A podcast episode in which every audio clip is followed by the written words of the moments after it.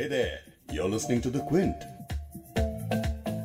दुनिया भर में कोरोना वायरस एक ऐसी महामारी के रूप में सामने आया है, जिसने लोगों की दौड़ती भागती ज़िंदगी पर ब्रेक लगा दिया है। दुनिया के कई शहर लॉकडाउन यानी पूरी तरह से बंद कर दिए गए हैं। भारत में भी करीब 20 राज्यों में ऐसा ही हाल है। सड़कों पर गाड़ियाँ बंद हैं और पटरियों पर रेल नहीं चल रही है। इसी के चलते लोग अब घर से काम करने पर मजबूर हैं। सरकारों की तरफ़ से भी ये बताया जा रहा है कि एक दूसरे के संपर्क में न आए। इसीलिए वर्क फ्रॉम होम के विकल्प का इस्तेमाल किया जा रहा है।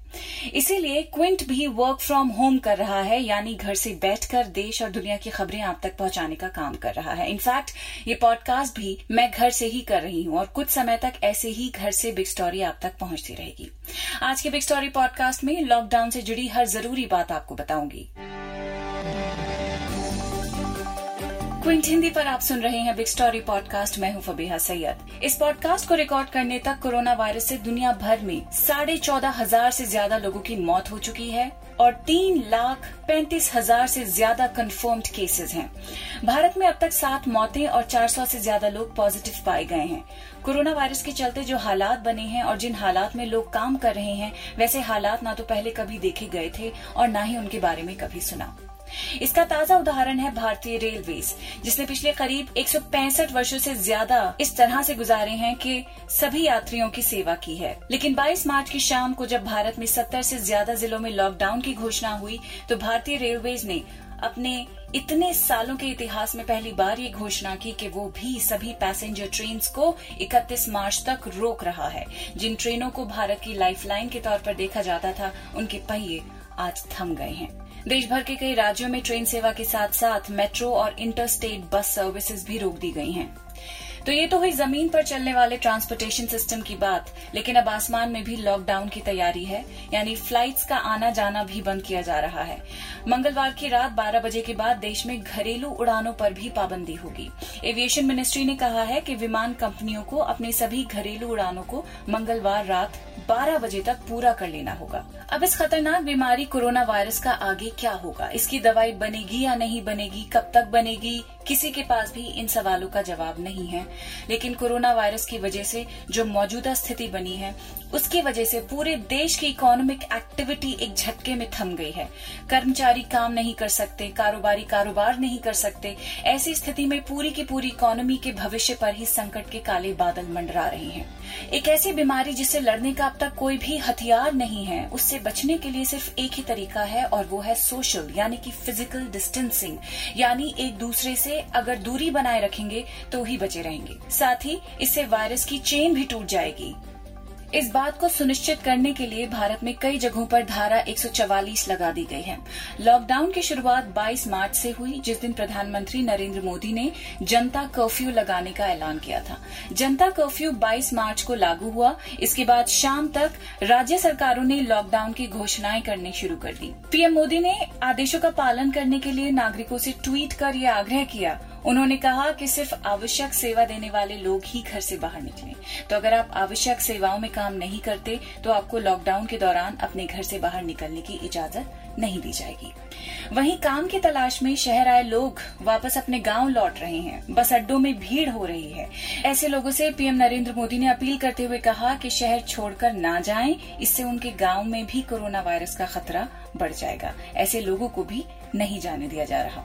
अब इन आवश्यक सेवाओं में medical staff police fire station media banking अधिकारी, खाना पीना और किराने का काम करने वाले सरकारी कर्मचारी ई कॉमर्स और फ़ूड डिलीवरीज या टेक अवे सर्विसेज़ में काम करने वाले लोग शामिल हैं।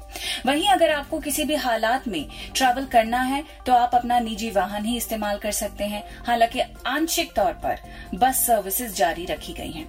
हमने आने जाने की बात की है, लेकिन इस लॉकडाउन के चलते कुछ लोगों की नौकरी पर बनाई है। भले ही सरकारों की तरफ़ से सैलरी ना काटने और नौकरी से नहीं निकाले जाने की बात कही गई हूँ, लेकिन हज़ारों ऐसे लोग हैं जिनकी रोटी रोजी पर खतरे की जो तलवार है वो लटक रही है। स्ट्रीट वेंडर्स कंस्ट्रक्शन वर्कर्स दिहाड़ी मजदूर, प्रवासी कामगार और हज़ारों लोग बिना किसी काम के लॉकडाउन में फंसे हुए हैं। विश्व स्तर पर ये 25 मिलियन नौकरियों के नुकसान का कारण है। मैंने एनडीटीवी के फॉर्मर जर्नलिस्ट इंडियो चक्रवर्ती से बात की और उनसे पूछा कि इस लॉकडाउन से कौन सबसे ज़्यादा प्रभावित होगा? सुनिए उन्होंने क्या कहा। देखिए, एक तरीके से हमने मानना पड़ेगा कि हम अब थोड़ा लेट हो गए हैं, क्योंकि लॉकडाउन शुरू हो चुका है। लोगों को पहले से ही तैयार करना चाहिए था। जो लोग इससे सबसे ज़्यादा बुरी तरीके से जिन पर ये असर पड़ेगा, क्योंकि अभी सतहत्तर प्रतिशत हमारे देश के जो कामगार हैं, जो लोग काम पे जाते हैं, घर से निकल कर बहुत लोग हैं, हम जानते हैं, ज़्यादातर औरतें जो घर पे काम करते हैं, घर का काम संभालते हैं, लेकिन उनको कोई पैसा नहीं मिलता।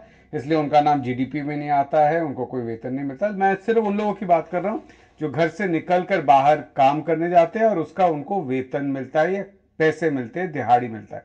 सतहत्तर प्रतिशत जो लोग हैं वो सेल्फ एम्प्लॉयड या डेली वेजर हैं।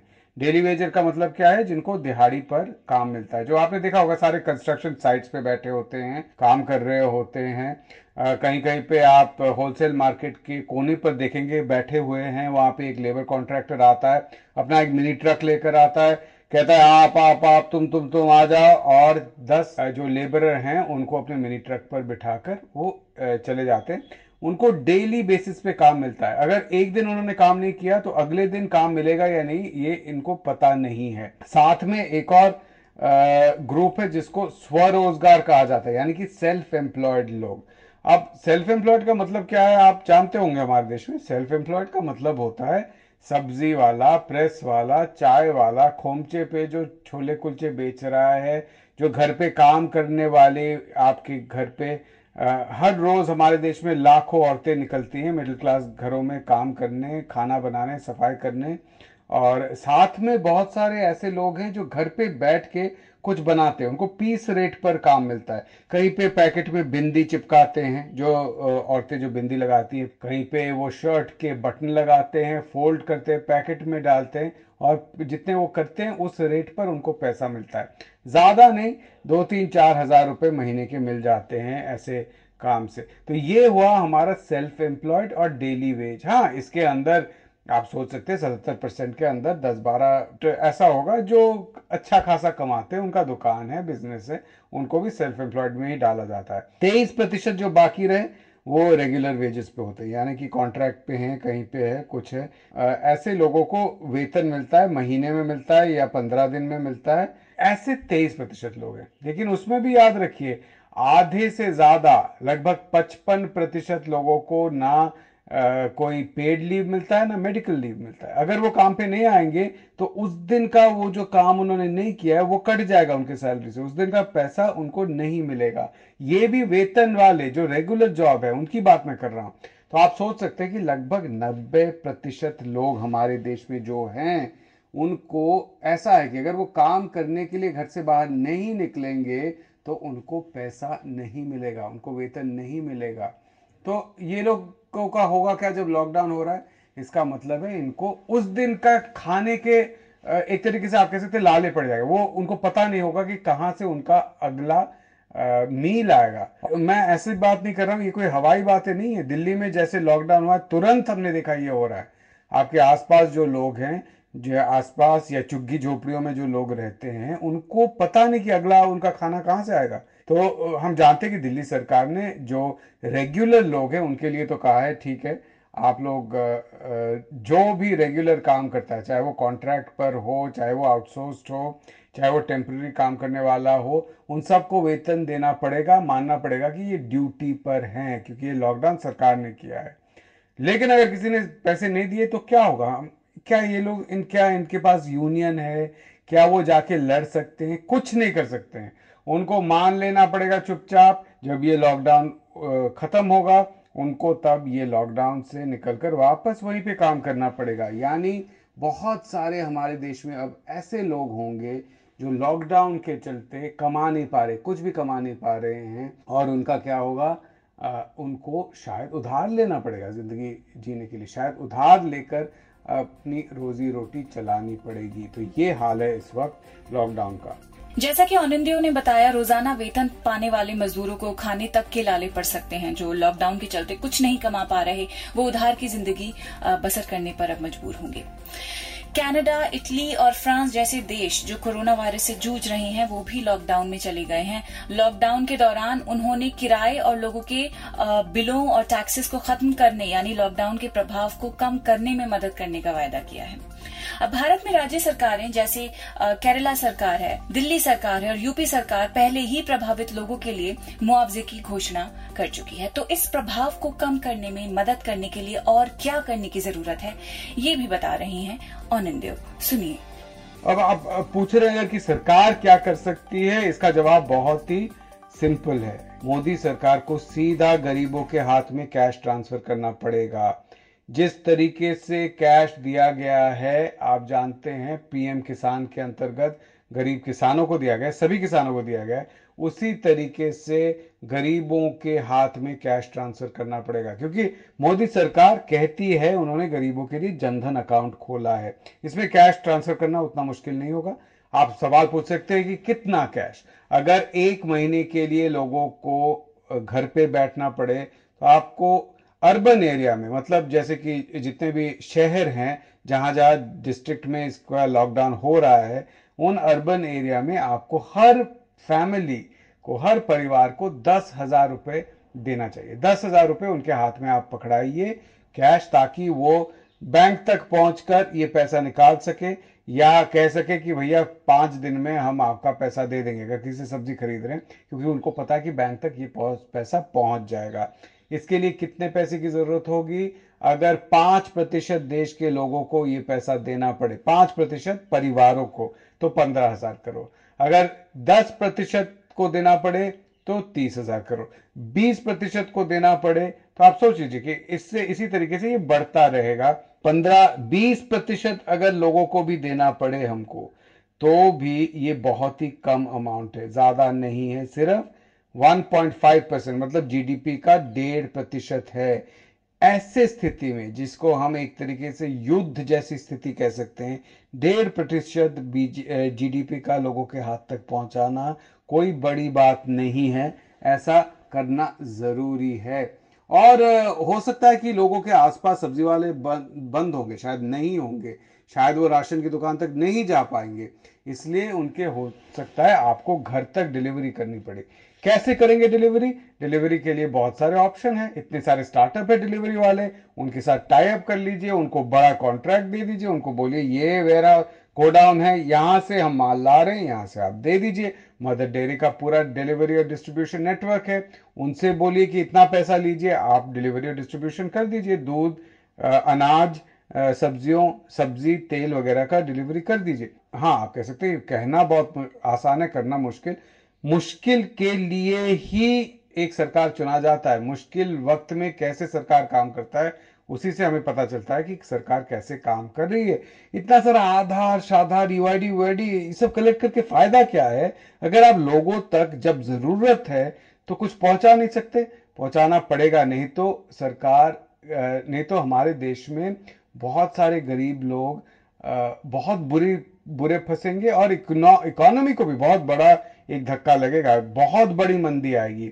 आ, साथ में हाँ गरीबों तक मिड डे मील पहुंचाना भी बहुत ज़रूरी है। गरीबों के घरों में बहुत सारे लोग आ, अपने बच्चों को स्कूल भेजते मिड डे मील के लिए। वो मिड डे मील आप घर तक डिलीवर कीजिए जिस तरीके से केरला की सरकार बहुत जगह पे कर रही है।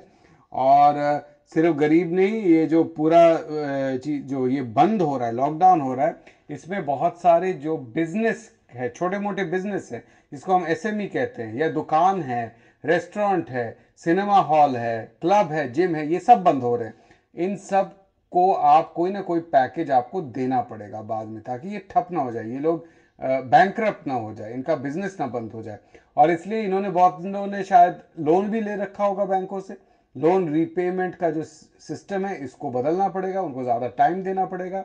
अगर वो ज़्यादा टाइम दिया जाएगा तो बैंकों को नुकसान होगा और बैंकों को भी आपको, सरकार को इसकी भरपाई करनी पड़ेगी। क्योंकि आप देखिए 2008-9 में भी भारत सरकार ने खर्चा बढ़ाया था और काफ़ी ज़्यादा खर्चा बढ़ाया था अपना और जो राजकोषीय घाटा, यानी कि फ़िज़िकल डेफिसिट है, उसको बढ़ाया था। इस बार भी वही करना पड़ेगा। वैसे पंजाब सरकार ने भी ऐलान किया है कि लॉकडाउन की वजह से जिन लोगों की रोजी रोटी प्रभावित हुई है, उनकी मदद के लिए पंजाब विजिलेंस ब्यूरो और पंजाब कार्डर के आईएएस ऑफिसर अपनी एक दिन की सैलरी मुख्यमंत्री रिलीफ फंड में देंगे। अब ये समझ लेते हैं कि लॉकडाउन का मतलब क्या है। इसका मतलब है कि सरकार ने आम लोगों की आम लोगों के आने जाने पर पूरी तरह से पाबंदी लगा दी है। अब लॉकडाउन में इन पाबंदियों का क्या मतलब है और लॉकडाउन और कर्फ्यू में क्या फ़र्क है? कर्फ्यू और लॉकडाउन के बीच प्रशासन की ओर से दी जाने वाली छूट का फ़र्क होता है। किसी इलाके में अगर दंगे या हिंसा होती है और प्रशासन स्थिति पर काबू पाने के लिए कर्फ्यू लगाता है तो उतने समय के लिए ज़रूरी सेवाएँ जैसे बाज़ार और बैंक बंद कर दिए जाते हैं। लेकिन जब कर्फ्यू में ढील दी जाती है, तभी ये सारी सेवाएँ भी लोगों को मुहैया कराई जाती हैं। लेकिन लॉकडाउन में ज़रूरी सेवाएँ बंद नहीं की जाती हैं। जैसे कि इस समय देश में कई राज्यों में लॉकडाउन है, लेकिन सभी जगह बैंक डेयरी ज़रूरी सामान के लिए दुकानें खुली हुई हैं। लेकिन इस वक्त आपको बहुत ही मुश्किल लग रहा होगा, काफ़ी चैलेंजिंग लग रहा होगा कि हर एक से आपका कांटेक्ट खत्म हुआ हुआ है। अकेलेपन का भी एहसास हो रहा होगा। तो इस लॉकडाउन की वजह से थोड़े से वक्त का जो अकेलापन है, आप वो बर्दाश्त कर लीजिए। बनस्बत इसके कि एक कोई बहुत बड़ी परेशानी, एक बड़ी आजमाइश, उससे आपको रूबरू होना पड़े। अपना ख्याल रखिए और आपसे कल फिर मुलाकात होगी एक और बिग स्टोरी के साथ। इस पॉडकास्ट के एडिटर नीरज गुप्ता हैं और इसे प्रोड्यूस किया है फबीहा सैयद ने। अगर आपको द बिग स्टोरी सुनना पसंद है तो क्विंट हिंदी की वेबसाइट पर लॉग ऑन कीजिए और हमारे पॉडकास्ट सेक्शन का मज़ा लीजिए।